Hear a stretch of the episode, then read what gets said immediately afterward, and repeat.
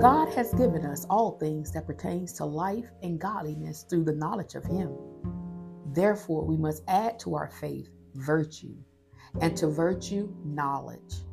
And if faith comes by hearing the word of God, then knowledge comes by being educated by way of the word of God. Who else is better to instruct you than a teacher?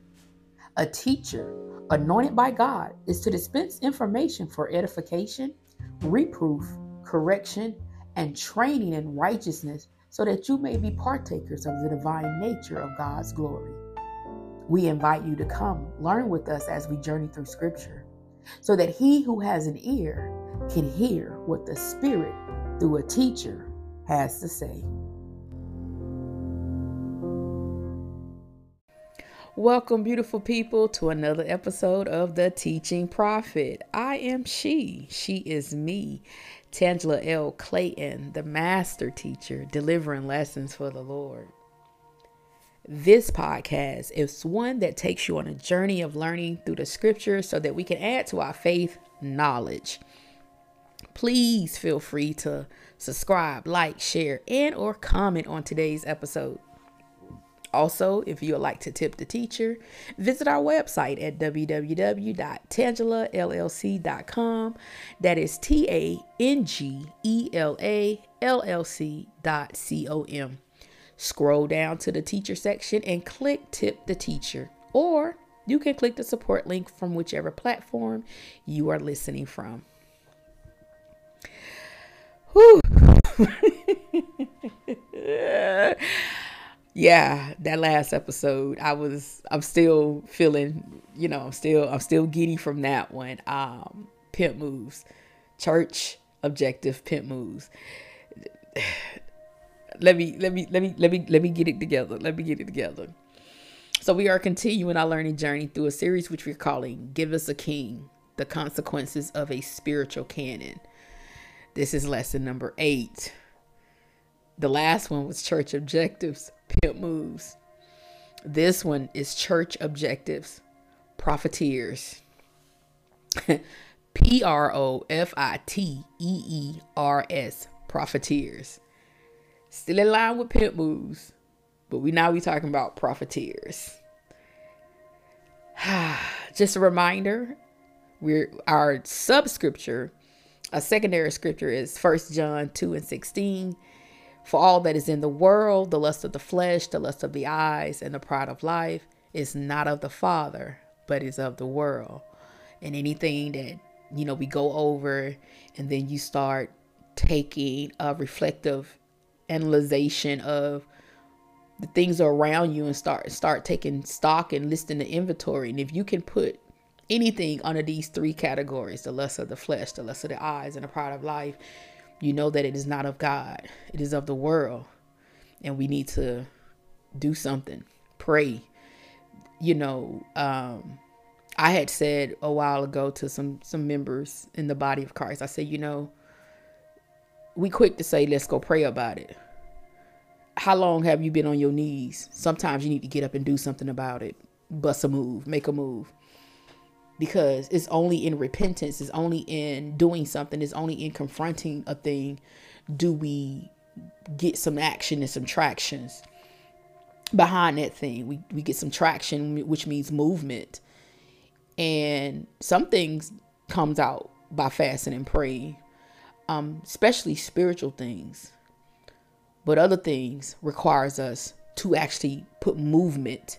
Faith without works is dead and some of these things that we're seeing in the church today in the church body, we need to just stop doing some stuff or move. Move. So today I'm about to hit on something and educate you in, in an area that you should know. Because again, these are the places in which you've chosen to place yourself in and under. Places and people we've chosen to put ourselves in and under and as our base scripture, 1 Samuel 8 describes this this your king. These are your kings that you've erected in your life and that you've placed in your life. So let's just go back and go over our what the definition of a spiritual canon is is a set of principles by which Christians are judged because they have been established by the kings, the spiritual elites, as being of the gold standard of the highest quality of what a spiritual person uh, or how you're supposed to live your spiritual life. The church is a building. When we're talking about the church building, it's a building for public Christian worship, but also the church is the people that have a spiritual walk in relationship with God, Jesus the Christ. An objective is a goal or a sought after aim. Like, what is it we supposed to be doing? Like, what are we reaching for? What are we attaining to be and attaining to do? A pimp. I'm still in awe of how God gave me that and how He connected that. Is a person who controls and manipulates others in order to take part of their earnings. We about to talk about the earnings. I know we talked about other things they take from you. Um, well, one other thing, couple. I mean, we about to really dig into the money aspect of it. Profiteer, P R O F I T E E R. I'm not talking about profit as in P R O P H E T. Talking about a profiteer is a person who make or seek to make an excessive or unfair profit. Profiteer, a person who make or seek to make an excess or unfair profit.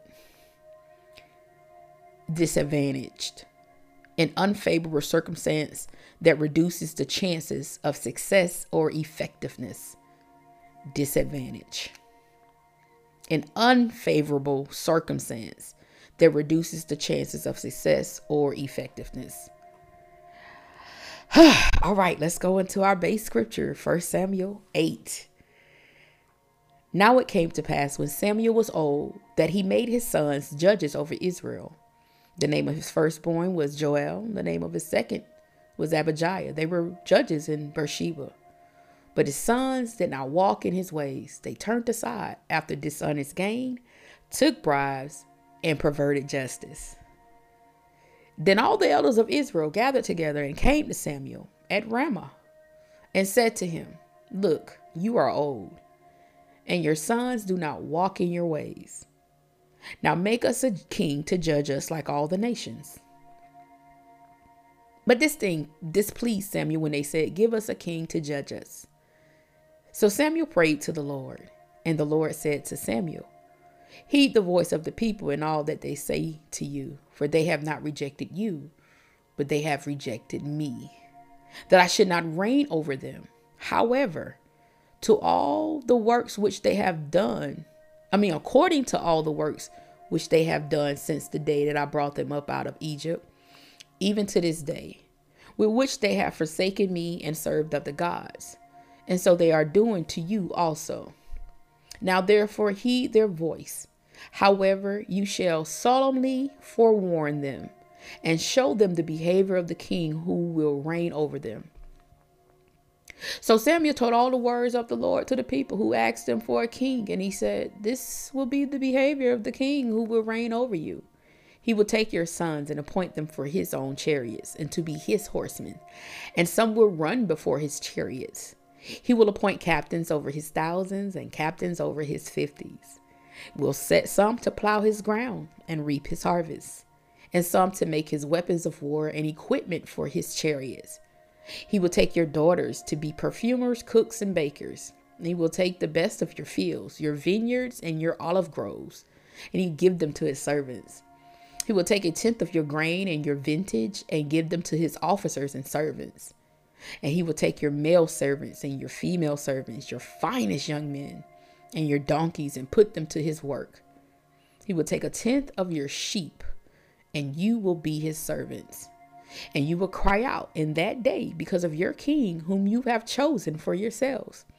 And the Lord will not hear you in that day. Nevertheless, the people refused to obey the voice of Samuel. They said, No, but we will have a king over us, that we also may be like all the nations. and that our king may judge us and go out before us and fight our battles. And Samuel heard all the words of the people, and he repeated them in the hearing of the Lord. So the Lord said to Samuel, Heed their voice, make them a king. And Samuel said to the men of Israel, Every man go to his city. May the Lord bless the reading of his word. Ah, so let's recap a little bit from pimp moves because we're going to be talking about some more pimp moves here. And Jesus said unto them, and he he said, which is Jesus, said unto them, It is written, My house shall be called a house of prayer, but you have made it a den of thieves.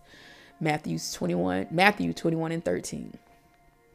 A thief is a person who steals another's property, especially through secrecy, sneakiness, or just flat out being slick.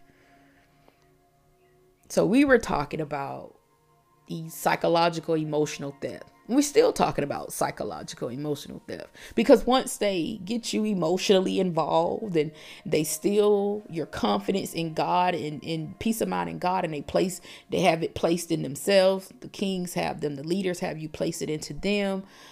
Now they can dig into your pockets. We can we can get to the emotion, the the financial theft. And I know I've been hinting at this and this is gonna probably be a couple of episodes in, in and of itself but we're gonna break this down right we're gonna break it down so let's talk about taxation because over here samuel telling you he gonna take a tenth of your donkeys he gonna take a tenth of your sheeps he said they're gonna take a tenth of your grain your vintage he's gonna take it right how do you take it taxation taxation. High taxation shifts the economic power from the people who are the ones producing the wealth to the king. I'm a, I'm a, yeah, I'm a, I'm gonna reverse that for you. High taxation shifts the economic power from the people who are the ones producing the wealth to the king. Plainly put, you are the ones producing wealth. You are the servants. You are the workers. You are producing the wealth. But because of high taxation, you're shifting it to the king. Well, the church doesn't tax sister teacher, what you talking about? Hmm. Okay. Let's let's see what's going on here. Again, Samuel told y'all he's gonna take a tenth of your grain, your vintage, and your sheep, and that you will be his servants. And how do I get all of that from my servants? How do I get that from my congregation? How do I do that? So the church is being ran like a business, people but it don't want to be taxed like a business. It wants a non-business taxation. It don't want to be taxed, but it's being ran like a business. And you who are not business minded and you who don't know, understand because you are a worker, you are a servant, you're a slave. You don't understand this stuff. And, uh, and as I told you in the previous lessons, there are different learners. There are different students. Some students have an IEP, an individual educational plan, because they don't know, and it's hard for them to grasp certain concepts. For whatever dis- learning disability they have, either they was born that way or they just was made that way based on their their environment. Come on now. Parents tell you I'm not smart, so you're not to be smart. So kids ingest that and that they grow with that, and that seed grow in them. And so now they have a learning disability. And we teachers have to overcome that or scaffold our lessons to make sure that those those kids get that learning. They they on an equal playing field as ones that are produced in an environment that know and that can go and they seek knowledge and they these you know kids like me who are just highly gifted in and want to learn and, and have a knowledge and a thirst to learn and grow. Well, you know, put put put these type of people, the, the first type, the ones with the IEPs, the ones with the 504s, the ones with the learning disability, put them people in church. Put them people in church and watch and see how the kings can manipulate and emotionally and psychologically get you to think that you need to depend on them and that in order for the church to survive financially, you need to do this, this, and that. Yes, tithing is what you're supposed to do because the Bible says tithe, right?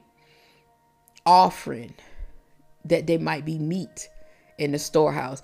Oh, I'm about to ruffle some feathers, and I don't care. But we need to understand these are the kings. These are these are your kings that you put yourself under and put yourself submitted yourself to. So the church is being ran like a business, but it doesn't want to be taxed like a business. First Timothy 1 and 8 says, But we know the law is good if one uses it uses it lawfully. Right? Your church either applied for or has been placed on an exemption status list by the IRS under a 501c3. And under that non tax status of a 501c3, there are certain things that churches must do. Here's a few, because I, I have it right here. I have the whole, I downloaded it as a copy of the whole thing right here. And I know you don't have time to go through it all. So let me give you the short and what you really need to know from it, right? Churches are to provide relief for the poor, the distressed, and or the underprivileged, as well as lessen the burden for the government under the IRS exemption status of a 501c3. Relief for the poor, relief for the distressed, relief for the underprivileged. That's what the church is supposed to do. Under this status, churches are not required to file um they don't have to they they don't have to file taxes. Because why? They are not subject to the failure to file taxes, audit, or sanction. They're not subject to it. However, last episode I told you something about um they use stuff to personally gain or profit. That's why we're calling it profiteers. They they they use that that psychological and emotional theft, and they get you all twisted up to get something out of you. Well, the church inside this thick thick IRS exemption status for the 501c3 the church must not be organized or operated for the benefit of the private interests, such as the creator or the creator's family, shareholders of the organization, other designated individuals or persons controlled directly or indirectly by such private interests.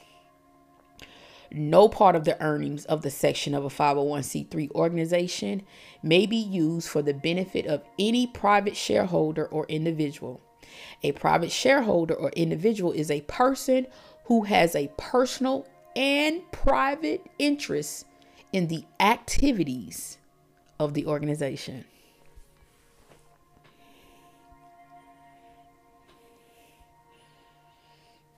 Again, I'm not in a rush. Let that settle.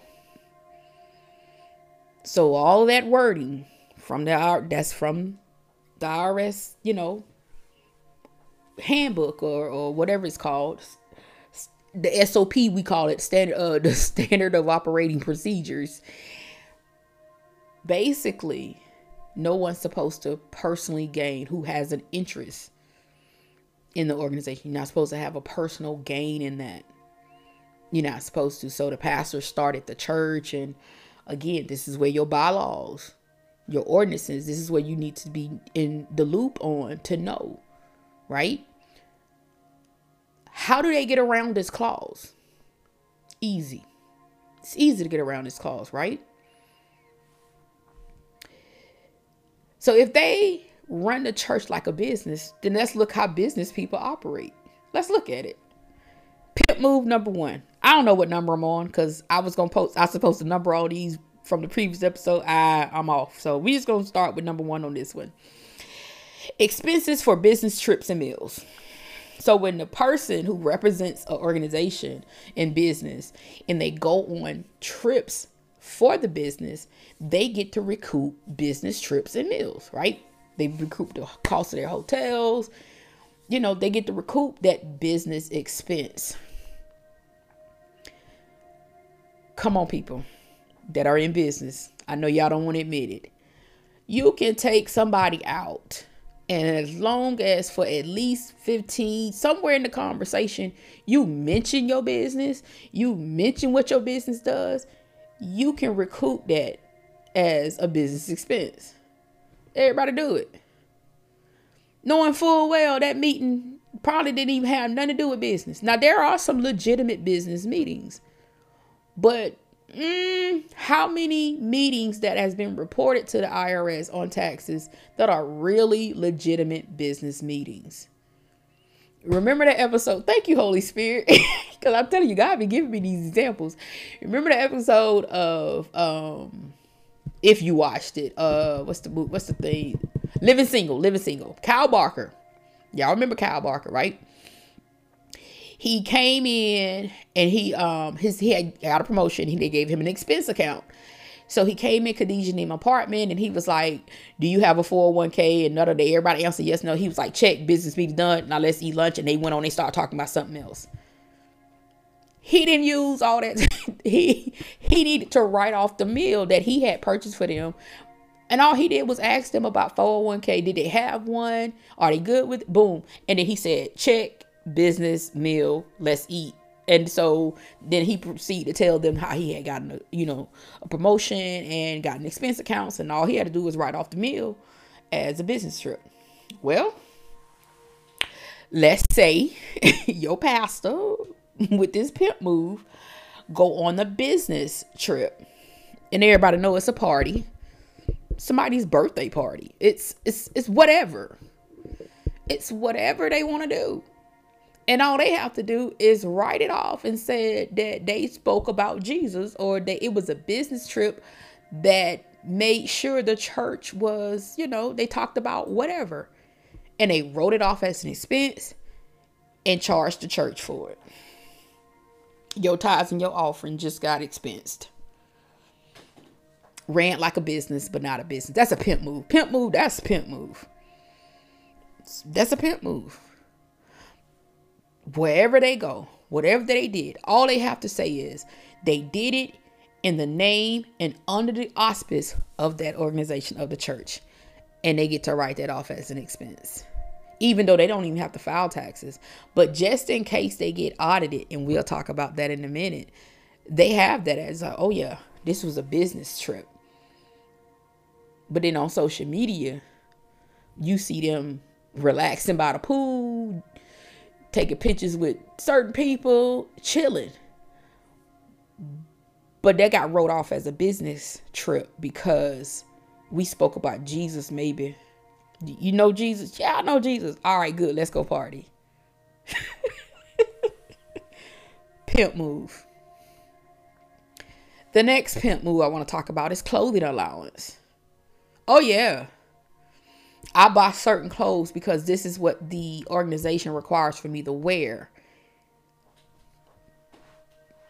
This is what the organization requires me to wear. So now I write off my suits, whatever considered to be the uniform of the church or uniform of the business. I'm sorry. We're going we to translate it to the church. Well, it's all intertwined. Whatever is the uniform of the church, whatever is the uniform of the business, I need to go ahead and write that off. I need y'all to pay for my clothes. Pimp move. Pimp move. Because who who said you needed a thousand dollar suit? Five thousand dollar cufflinks. Who who said you needed that to actually be effective in what you're doing? That's a personal interest because A Men's Wearhouse little suit could do the same thing. But e- even then, you could just not build the church for what you personally like and personally want to wear and say that it's the church's job to, you know, this is the attire of the church and this is what I wear and this is what I'm supposed to be wearing as a leader, as a king. This is this is my kingly attire. That's a pimp move. Cuz he's using your money. He she or is using your money. Because you don't understand that pimp move because you don't understand that the church is being ran like a business even though the church don't want to be taxed like a business. Pimp another pimp move. Housing allowance. Because i'm your i'm your pastor. You, you got to pay my bills. You got to pay my bills because i'm your pastor. Even though i started this church but i started this church because i wanted to make sure that i can live handsomely live real comfortably. And for me to be for me to get the word of god and be you know to be effective as your as your leader I, I, need a i need a nice place to stay. Not just any place to stay. I need i need to be behind lock and key and gated community because i don't need y'all to bother me on my day off. I don't need y'all knocking on my doors. So i need y'all to pay for this and how you pay for this is oh i'm not gonna ask for a salary which is another pimp move because that's my next point. I'm not going to ask for a salary from the church. I just ask the church to cover my living expenses. I just need the church to cover my living expenses. And my living expenses is I need this 10 bedroom mansion. And it's just me, my wife, a couple of kids, and, and a couple of dogs. I don't need all these rooms. But I but I need all these rooms. I need all these rooms. And I need you to cover that. So I'll take a housing allowance. You ain't got to pay my salary. I'll take a housing allowance or a housing package. I'm to write that off. Because if a business sends you overseas, most of them will give you a housing package and they'll say, um, because I do watch living over. I, I want to live overseas. I've have I have for a long time. Um, so I, you know, I do my research. So I watch these documentaries. I watch these little shows that tell me, you know, what the business like. They send you overseas with a housing package, and they'll or they they front. They said, you know, you might need so much to put down, but we're gonna reimburse you on the back end once you find your place. And as long as you get a housing within these, you know, these RAMs or specifications, um, we'll pay for it. We'll pay your housing costs because we're asking you to go do something for the, it's for the business. You wouldn't have gone overseas without the business sending you overseas. Well, I can't be your preacher if I don't have nowhere to live. I can't be your king if I don't have nowhere to live. So a king needs a kingdom. I told you in the very first episode, king needs a kingdom. So therefore, I gotta have you know a place. My kingdom need to be the place of the housing allowance. So I, I won't take a salary, but pay my housing expenses. Yeah, pimp move. But then some people take a salary. Some people take a salary from the church because they feel like, okay, I'm doing the bulk of the work and I need to be able to have, you know, time with God. I need to have time with God. So therefore, I need a salary because I can't live. I can't pay my bills off the a hook and a Messiah. One of my pastors in previous time that said you can't hook in a Messiah your bills away. You can't hook in a Messiah at the light bill company and they be like, oh sure, we'll cover that for this month. No, I need finances, so I'll take a salary. But uh how big of a salary are you taking? What what what is your salary take? What is your take home pay from my tithes and offering? Like I have I have a right to know that because it's my it's I'm, I'm, putting in my money, but you don't know that because they don't tell you. And again, Jesus said you are slaves when you don't know what your masters are doing. Like, what is the going rate for a pastor these days? Full time pastor. What is the going rate? What is the going salary rate for a full time pastor? Well, many don't know because they don't have to file taxes. They don't have to, they don't they are tax exempt. So with being tax exempt, you don't have to report. Now you have to keep documents of everything. Oh, sure. But you ain't gotta report. Pimp move. Now some of the smaller churches, this doesn't apply, but then again, it does. Some of your medium-sized churches that want to be mega churches, they don't want to be considered media. Everybody's going to this this format of because you know the Bible says reach everybody. But is it for you to reach everybody or do everybody play a part in their part of the world to reach th- those people? And then there's other people on the other side of the world to reach those people because we're supposed to go out. We're supposed to go out and reach the people. And so everybody is turning to this format of trying to reach everybody from their particular location. There are you know world evangelists and people who's supposed to reach like you your audience. Who is your audience that you're supposed to reach? Because some of us will reach everybody because that's what god has placed us. Some of us are supposed to only work for the local body and be there for the local body. And we're not doing it. So then let's talk about these mega churches right so we get into these side hustles and deals, but they all stem from the church. So another pimp move is endorsement deals. You see these people doing a lot of endorsements of products and different things because they, oh, I don't take a salary from my church. But you don't know that church is paying their housing allowance, and then they have these endorsement deals to bring in all these other money, the because they've reached celebrity status. So now they've been able to psychologically and emotionally get people all riled up and invested into them that whatever they say, whatever these people, or I use, I'm just say head and shoulders. Head and shoulders stock just went up exponentially because you believe and you trust them so much that these people are now they whatever they say and trust me, they don't do this, Austin. They don't do this just by happenstance. Oh, there's an endorsement deal behind that. Really is. Because if they didn't mention the product and you didn't trust them so much, that product stock would not go up. It won't go up. Another pimp move book deals. These people get paid so much money to write books on topics and things and half the time it really don't push the agenda of God. It pushes their agenda. Oh, it got Jesus in it. Don't get me wrong. All up and through it. But as I said before, people are doing things for God, not doing things with God. Because it's different. There's a difference. I, I probably said on the podcast uh, a time before, but a lady said she had a dream, and I can't remember the young lady name. Forgive me, young lady. Um, it's out there on YouTube somewhere. You can pull it up. She had a dream that she was in jail and praying and asking God to um this this lady dream again. It's out there. You can you can go look at it. I told you don't don't trust me. Go find it.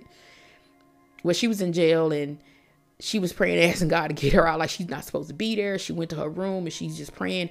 And all of a sudden appeared this particular bishop, well-known bishop, and she was like, "What you doing here?"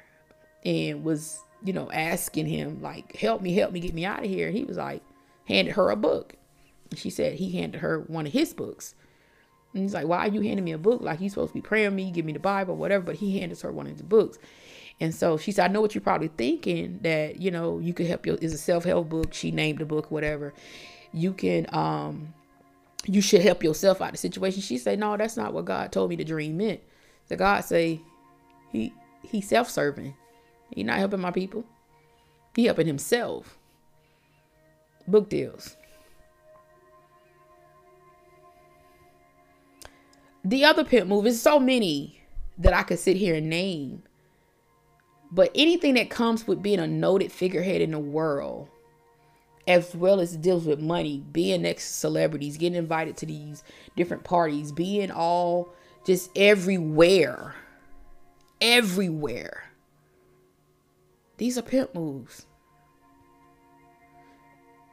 And one of the things, and I have it written down right here because when God, when I was asking God and and I was at my at, at the table and I was like, God, what what are you, you know, why is this? What is this? I had a situation where I was having a conversation and, and someone was defending a pastor, a, a, bishop, or whatever. You know, they were defending this this leader. It was defending this leader for something that clearly, clear sin in front of them. It's clear sin, but because of the psychological and emotional theft, like like you put your confidence in this man and not in God, and you don't even really know this man. You you know you you you see him on TV, you see him everywhere, but you you know you justify you justify his sins that is clear and in front of you. But then we were talking about another celebrity who's not saved and who's out there and you call them all kind of names and say that this person is this this that and third and you don't know him either. You don't know this person. You don't you wasn't there. You wasn't there with the particular pastor. But yet you defended him to the hilt and degraded this other guy. And i said why do people do that? Why do christians why do church people do that? And god say people will allow their biblical leaders to continue to sin in plain sight they justify, they make excuses for the leader, and, in and the leader not even making excuses for himself. Why? Because he got fools to do it for him. Pimp move. It's a pimp move when I can commit sin in your face, but get you to justify my sin. I don't have to say nothing. I had to write that down. I grabbed my pen and paper and I was like, because I have paper all over the place. Because I want to make sure I write down whatever God is telling me. Because sometimes I'm not able to get to my computer. All of this is allowed to happen because of your 10th and other discretionary funds. Yeah, your funds. Samuel said he would take a he would take a tenth of your oil, your vintage, a tenth of your sheep. All of these things produce wealth. You are producing wealth, but you've transferred that wealth under 501c3 to people that you have placed yourself up under, and they are allowed to have that wealth while you continue to be without wealth. People are perishing for lack of knowledge. Now, by the time you wake up and you see that you've been emotionally, you've been on an emotional merry-go-round, and you see that the only people getting rich are the kings you've chosen, you are already knee deep in debt and cannot turn to the church. Oh, you can't turn to the church. You can. I got a big example and I'm going to hit it. I have a big one. Some church leaders depend on you being and staying emotional so they can continue to operate outside of their prescribed Christian and humanitarian duties. Because the Bible tells you clearly leaders to feed the sheep, clearly to take care of the people. The 501c3 from the IRS tell you you're supposed to take care of the the what I said. Let me scroll back up the poor, the distressed, and the underprivileged, right? Because these are the people that are funding most churches that are that funds operate. Yeah, you have some millionaires and people who give to the church as a tax write-off. You do. But for the most part, the continual funds of the church come from people who don't even have access to the people they're giving the money to don't even have access. And so by the time you realize and you suspect something is off, what you gonna do? You already knee deep in debt. And if you wanted to, and I'm gonna get back to my example. And if you wanted to have them audited, it takes years. I'm gonna read you something else that came out of the IRS book for the 501c3. Say the IRS may begin a church audit if an appropriate high level treasury official reasonably believes, based on a written statement of facts and circumstances, that the church has committed an exemption infraction, which means they've used nonprofit funds as a personal gain and profiteers, like they're profiting from the funds that is supposed to be used.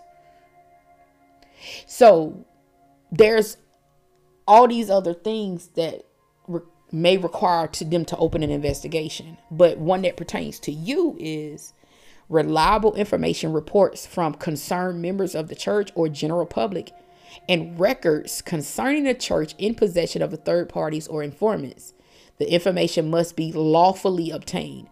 So, unless you have documented proof that these people have done wrong by the funds that you've given, the funds, you know, funds that people are given, baby, they're not going to even. And then a high level official, they have to reasonably believe, based on a written statement of facts and circumstances, that the church has committed something. A high level official. So you just can't call into the IRS and drop a dime. You got to have written proof and it has to be lawfully obtained. You are slaves when you don't know what your masters are doing. Because how many people think that them people just going to readily open their books to you if they are committing these things? Because the process, once the review has opened, could take years before the IRS even get to see the books. Because once you make a reasonably written statement with facts and circumstances, once you present it to the IRS, the IRS then got to go and say, hey, we have a we open an inquiry to this, this, and that. They, the church, have to answer that and say, well, here are our statements that we can say. So they can send in paperwork and say this is a lie and the case be closed right off the bat. If they don't answer, it's another process and it could take years. So the fraud, the theft can the financial theft can go on for years before the IRS even move in to look at the books. Because you could be a disgruntled uh, employee, you could be a member that is upset that you got kicked out the church, and remember, the church building is for public Christian worship. But they've banned you and kicked you out because you are a problem child. You are somebody that always wanted, you know, so they kick you out. Because in their bylaws, they can do this, especially if it's written in their ordinances, especially if it's written down, this is what they can do. Oh, don't think about suing them. Oh no, that's that's a whole nother can of worms. You don't even think about suing them because most of the time it's not going to go in your favor because you don't have all the knowledge. You don't have all the things. And there were several cases that i seen where people were sued where they got kicked out of a church and they felt like they was kicked out you know unceremoniously and e- e- illegally. Like you can't kick me out of a church.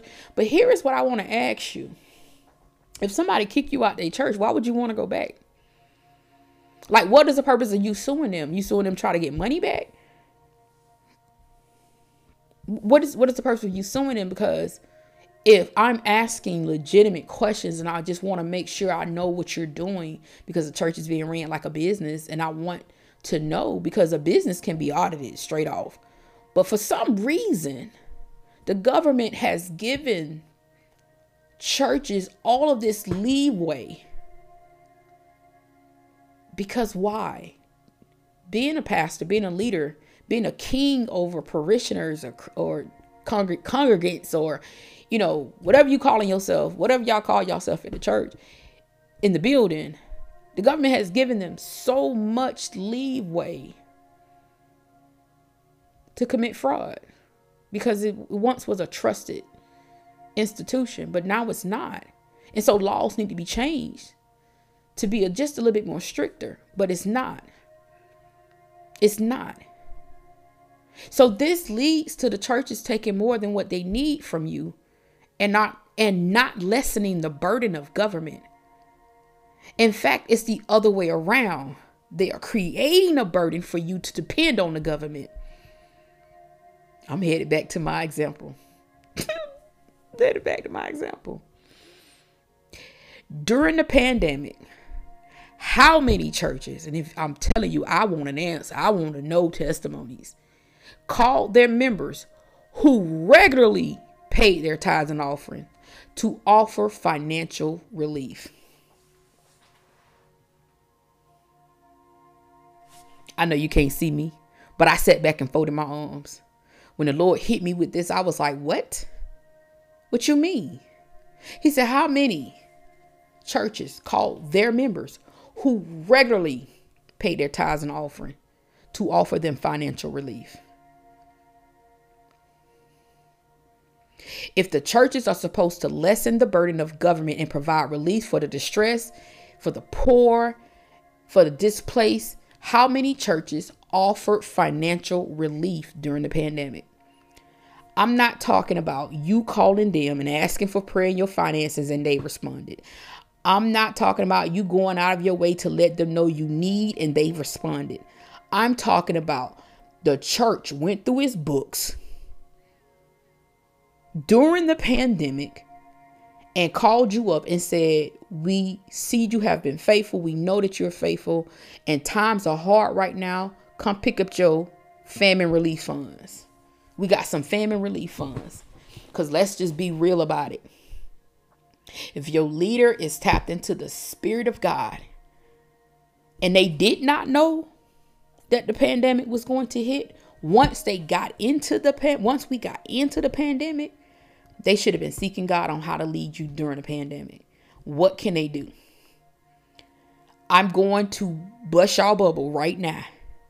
Feeding people is not the only way to lessen the burden. Because let's be real, most of that food probably came from you. You donated to the, your church local pantry. You've donated this. And some of these churches was getting food from local pantries, them doggone selves turn around, repurpose that stuff, and feed you. Eating during the pandemic was not a problem. I'm going to repeat getting meals during the pandemic was not a problem. Schools was giving out meals. Any government entity that was able to provide meals provided meals provided meals. You might not like what they provided, but they provided meals. I've seen a story where council people in certain towns got together and found funds from wherever, got it from the government or whatever, used those funds to pay restaurants to go feed elderly people who was fearful of leaving their houses of getting the coronavirus. Food wasn't an issue. Food feeding people was not the issue. It was not the issue. People couldn't pay bills. That was a huge issue. People couldn't pay their rent because they couldn't work. The country was on shutdown. But for some reason and somehow, people found money to continue to give to their local churches. Who told y'all? Did anybody tell y'all to stop sending funds? Don't send them more tithes and office. You you you hold off on that. No. Uh-uh. Because once we couldn't do in-person church, a lot of people who was already online flipped to, you know, strictly online church and you, you people still went, people still gave because they was online church. Then there were churches who wasn't online and they were able to they had means to go on Facebook live and do their things. They still had church, you still gave your funds. Then there were churches that gave your funds to other churches to keep them financially afloat. That's not lessening the burden for the people. It's not. It was a good deed. Oh, yeah, you did that for God. You ain't do it with God. Because to be honest, some of them churches just need their doors just need to be closed. And some churches that doors closed needed to be closed because God wanted it, God wanted it that way. Let's just be real. There's nothing sillier than to see 10 churches at a five mile radius of each other. Somebody lying and making pimp moves. You mean to tell me this many churches need to be condensed in this one little area? How many people in that area can support all those churches? How many? And then if you absorbed all those people into one big church, we need a bigger building. Like this, we need stadiums and we need, you know, arenas and stuff. Some of these churches need to close. Because they barely making money anyway. And I'm saying because it's being ran like a business, they're barely making money anyway. But some of these churches are still open because they're doing what God told them to do. Here's what got me, and I got this from a pastor. During the pandemic, a lot of churches were sending people to the government for assistance. And if the government has already set up these assistance for people to have, where is the church in that? Because yes, it was so many release funds. There was so many things out there. PPP loans, all of these things was out there. People coming up with, you know, businesses to get the PPP loans and all that good stuff. And then you you tithing off that. You still sent your tithes. Whatever little financial thing that you got, because it was so indoctrinated into you that you have to give a tenth of that tithe to the church, you still did it.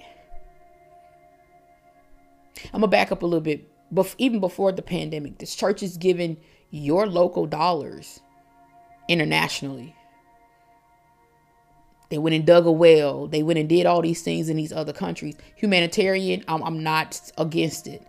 I'm not against it. But however, when the pandemic happened, how many of those local dollars went back locally to the people who gave?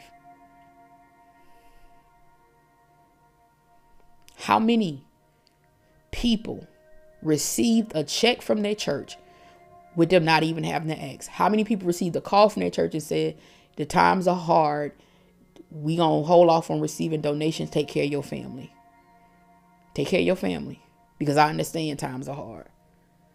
Matter of fact, we got a surplus of funds. We gonna divvy it up. Try to help as many people as we can help try to hit as many people as we can hit. I I, I want to know. I don't want to know what they did, how they fed y'all, and open up, you know, free meals on Tuesdays, and lessen the burden that way because eating was not a problem. So many organizations were feeding people. So many organizations found money to have restaurants go feed people. Eating was not a problem. Paying bills was. Kings increase wealth for themselves, not for the people. Solomon said he gonna take a tenth. Take. He gonna take all your good stuff, the best of you. And taxation is the quickest way, high taxation, I said it earlier, it's the quickest way to transfer the wealth that is being produced by you to the king. You are producing the wealth for them. for them. In the political arena, they have what they call earmarks. And earmarks are funds designated for a particular purpose. These earmarks get taxed onto a law or bill. And that's why a lot of laws doesn't get passed. And on the face of the law, you only see the face of it. You only see the high points of this law. This law be good for this, this, this, and that. So why aren't people voting in Congress and in the Senate for this particular law? Because earmarks are on those laws. That's what you don't see. And these earmarks are designed, funds that are designed for particular purpose and uses. They're special interest funds for the senator or the people who won't vote for that law unless I get something out of it for my state, supposedly.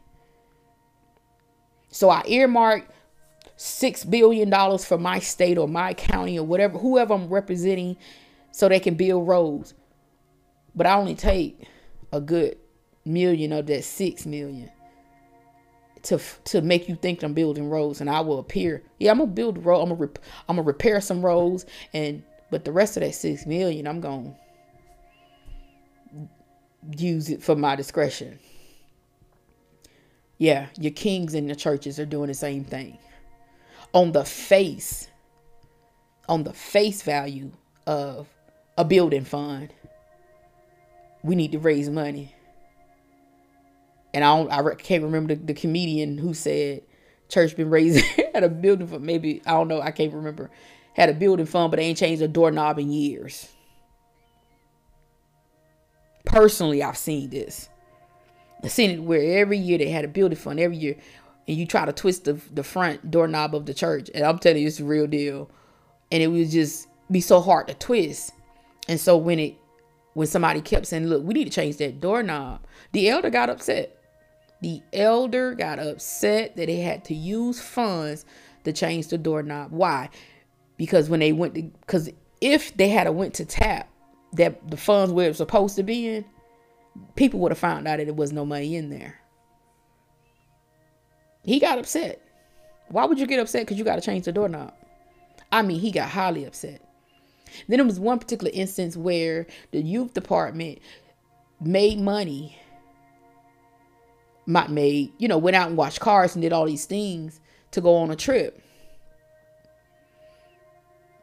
Or, no, no, no, that was a separate incident.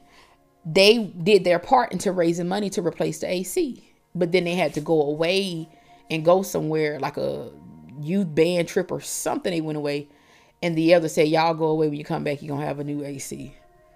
And it was a lie. What he did was he opened up a credit card in the church name and he put, he had the church, he had the AC repaired. He didn't have it replaced on the church credit card, but he used the funds for himself. They do that. And when there's no checks and balances, and when, the, when people are put in place, like I told you the last episode, to help me facilitate my sin and your sin, we can open up credit cards in the church name and be swiping left and right. Why? Because your funds. Because I don't took your tithes and offering that report that you give and this sitting in his bank account. I don't took it to the bank and I don't funded my special interest process, progress or uh, projects. I'm sorry. I don't funded my special interest stuff. So you don't know all of this going on. I don't earmark these funds for personal my personal particular use. When I got credit cards in the church name and not even using it for the church, using it for myself. Oh yeah, that goes on because it's ran like a business. And you who are not business minded, it's getting robbed. Because there's an old proverb that says, you can steal more money with a ballpoint than at gunpoint. You can steal more money with a pen than with a gun.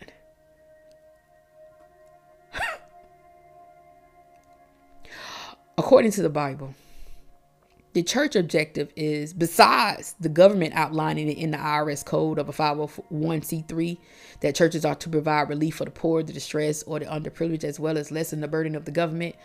The Bible indicates that the leaders are to store away for the people. The people. Genesis 41 in it, there's a story about Joseph. Joseph was in, thrown in jail by one Pharaoh. Then another Pharaoh came into power, and that Pharaoh had a dream, and nobody could interpret the dream. And he was in prison with a baker and somebody else, and he had interpreted the baker's dream and the other person's dream, and they both came true. The baker was restored to his position, and the other guy died based on what Joseph had said. And so when he was com- when the Pharaoh was complaining about people not being able to um, interpret a dream, the baker remembered because Joseph, he asked Joseph, what can he do for him? And Joseph said, just remember me when you get back, when you get restored back. And he remembered Joseph and he went and told the Pharaoh, hey, there was a guy that I was in prison with. And um, I had a dream. The other guy had a dream and he interpreted both dreams and both of them came true. I got restored. The other guy died based on his dream. And Pharaoh said, "Go, go get this man." So he go get Joseph, and Joseph come in, and Pharaoh tells his dream to Joseph. So Joseph said that God was sending a warning to Pharaoh that the land was going to be plentiful for seven years, then a famine will come for the next seven years, and it would eat up the land till it perished. So Joseph advised the Pharaoh to store up the produce from the plentiful years so that they have the stuff they need for the years of the famine. And so they had stored up all in this reserve. So when the famine came, the people didn't perish. The people was able to come and get the grain. The people were able to come back to the church and get what they needed. And if I need money and you give me food, that's not taking care of me. Because it costs nothing to feed people. Let me repeat it costs nothing to feed someone. You can go in your cabinet and make a meal to feed somebody. But if I need money and you give me food, the Bible said that's a no no. When you have to give and somebody asks you and you don't give it to them, that's a no no. And when someone say they need a coat and you give them a little light sweater to ward off the cold, you ain't helping that person. They needed a coat, not a light sweater. That's a no no. You should be able to go to your church from which you have put funds in their quiver. You have stored your funds in their bank. You should be able to go back to your church. But because you don't know this, and you're not knowledgeable in what they're doing with the funds, they're not, you don't, uh uh-uh. uh. That's not, that's not acceptable in God's eyes. And then let's talk about the smaller churches. I don't I don't know if they do this in the bigger churches. I could just tell you what I've experienced in some small, medium, and medium small churches. People go and they need their light bill um, paid, and the church tell you, "We're gonna give you this money, but you got to pay it back." Um, I was taught by an IRS personnel when I was working on a finance committee, because God had me go through all this. I told you I, I probably did every position in the church. that um when we were trained by the IRS personnel, they said that that's illegal. That's what she told us. that was illegal. You cannot ask a person to pay back money that they've given to the organization. You're supposed to just give it to them. If they are a member and they are on your books as giving tithes and offering, you are not to tell them they have to pay that money back. And another thing, members, again, small, medium, medium, small churches, they don't give offerings. whatever goes in that collection plate, you can't ask for change back. That's illegal. That's what we were told. Once that money hit that plate, there's no going back in that plate and giving change. There's no making change. This is not a store. This is not where you make change. So whatever you want to give and you intend to give, you better have the exact change. It's not a place where you give back change. And I've, you know, mothers be like, I, they got a whole twenty dollar bill, but they only want to give five, and they ask, give me fifteen back out the plate. That's once that 20 hit that plate, that 20 supposed to stay in that plate. It's a lot of nuances that we didn't know until that training. And we were all like, wow. And so then our church had to revamp things and we had to put on the tithing envelopes. Even though you, because they have those boxes, is this for your tithes, your offering, pastors, love gift, or whatever you put as you checked on that box. In small print, we had to put that that fine print that I was talking about in one of the episodes, in one of the lessons you have to read it. So we had to put in fine print that even though you check this particular box, the church get to use these funds at their discretion. The church uses the funds at their discretions. Yeah. Or they place the funds at the discretion. It was something like that, but it was at the church's discretion. Yeah. You're supposed to be able to go back to your church and your church help you. Not your church send you to government officials and to the government because they're supposed to lessen the burden according to the 501c3. Another church objective is that local dollars should take care of the local needs. And again, feeding people is not the only need. People need babysitters. People need uh, places to to to be. And I say, and I mention places because again, I am a teacher, so I, I recognize that during the pandemic, a lot of people didn't have Wi-Fi access, and for their kids to have um, a place to learn, a quiet, safe place for them to learn. Why these churches didn't open up? They churches got Wi-Fi. Why they didn't turn some of these rooms into classrooms and help these people, who kids who needed Wi-Fi? Parents needed a break.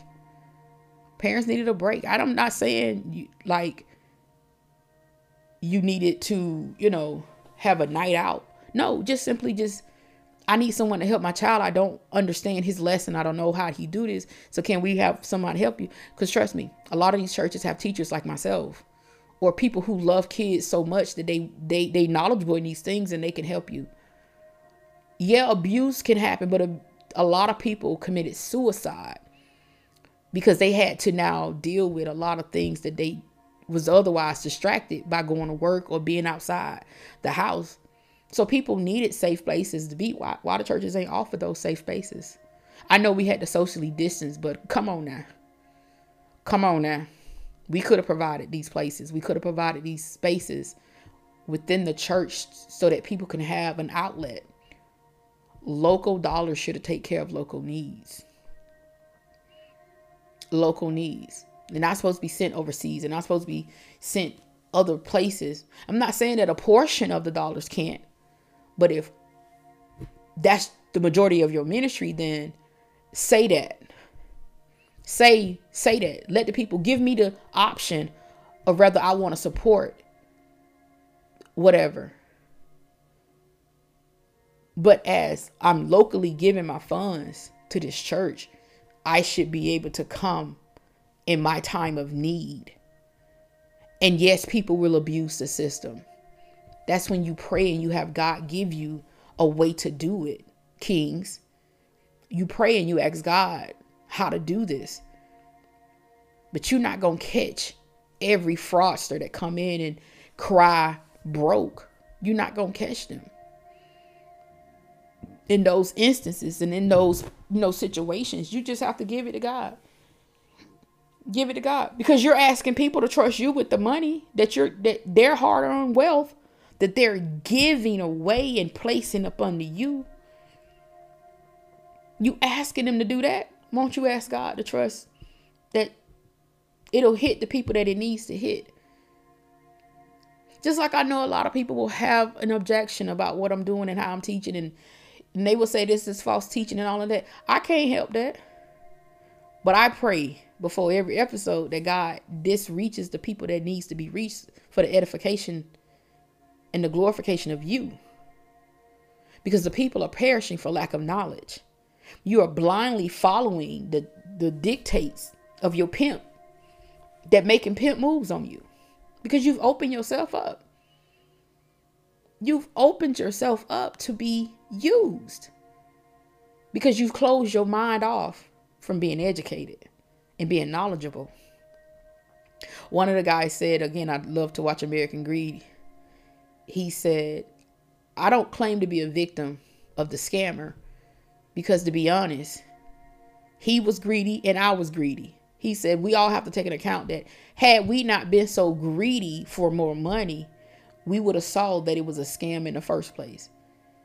So I lost money because I was greedy, just like that scammer. I wanted to reap a 25% uh, profit of off my money when I know good and well that's, you know, again, a sane, rational person would be like, no, I'm good. Because I've been fed fed my drug of choice. Because that was his drug of choice or her drug of choice. We all got scammed. And we need to take accountability. Come on now. Take accountability. The other church objective is the church should not take more than what they need to function. They shouldn't. The Bible says when the apostles, when people started selling all their possessions and laying it at the apostles' feet, people took what they needed. They took what they needed, not what they wanted, not taking more back in even when they was doing the 40 years around that same mountain and God was feeding them manna. He said, take what you need. Take what your family needs. We we don't need an over excess of things. And that's why profiteers has been continuing to profit. I promise you, if everybody stop giving, things will change. If everybody band together and demand for change, change will happen. But if only one or two of us is saying stuff, nobody will do anything. We'll be considered the extremists. We'll be considered the radicals. We'll be considered the people. What they call them? Um, uh, conspiracy theorist people. Oh, yeah, child, that's a conspiracy theory. I'm telling you, you'll get labeled. But if everybody demand change from the king, the kingdom, it'll shift. But as long as we continue to be in a position to be pimped, we're going to be pimped.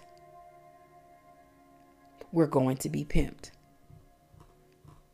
Find out.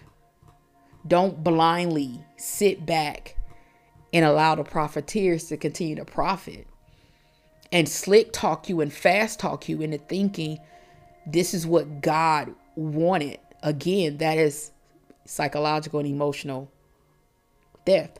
They're stealing your peace of mind. They're stealing your confidence away from God and they want you to place it in them. And if you place it in them because they your king, because you have chosen them to be your king, because they do this magical thing, this sleight of hands, these smoke and mirrors, and they do all of this, and you believe them. You believe them. And I know this has gone on long, but this is important. You gotta know. You have to know yeah, you have faith, but baby, put some knowledge behind that. Put some knowledge behind it. And know that your church is supposed to work for you, not you work for it. He that has an ear, let him hear.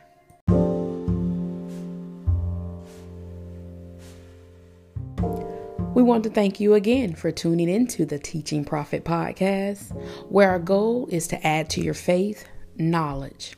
Knowledge that will help you experience the fullness of God so that you can walk in complete understanding of what He has for you. Please feel free to subscribe, share, like, and or leave a comment about today's lesson. Also, you can support the teachings monetarily through our Cash App at Tangela LLC, our Zelle, which is our email address, tangelallc at gmail.com, or click the support link or button on whichever platform from which you're listening. Until next time, God bless.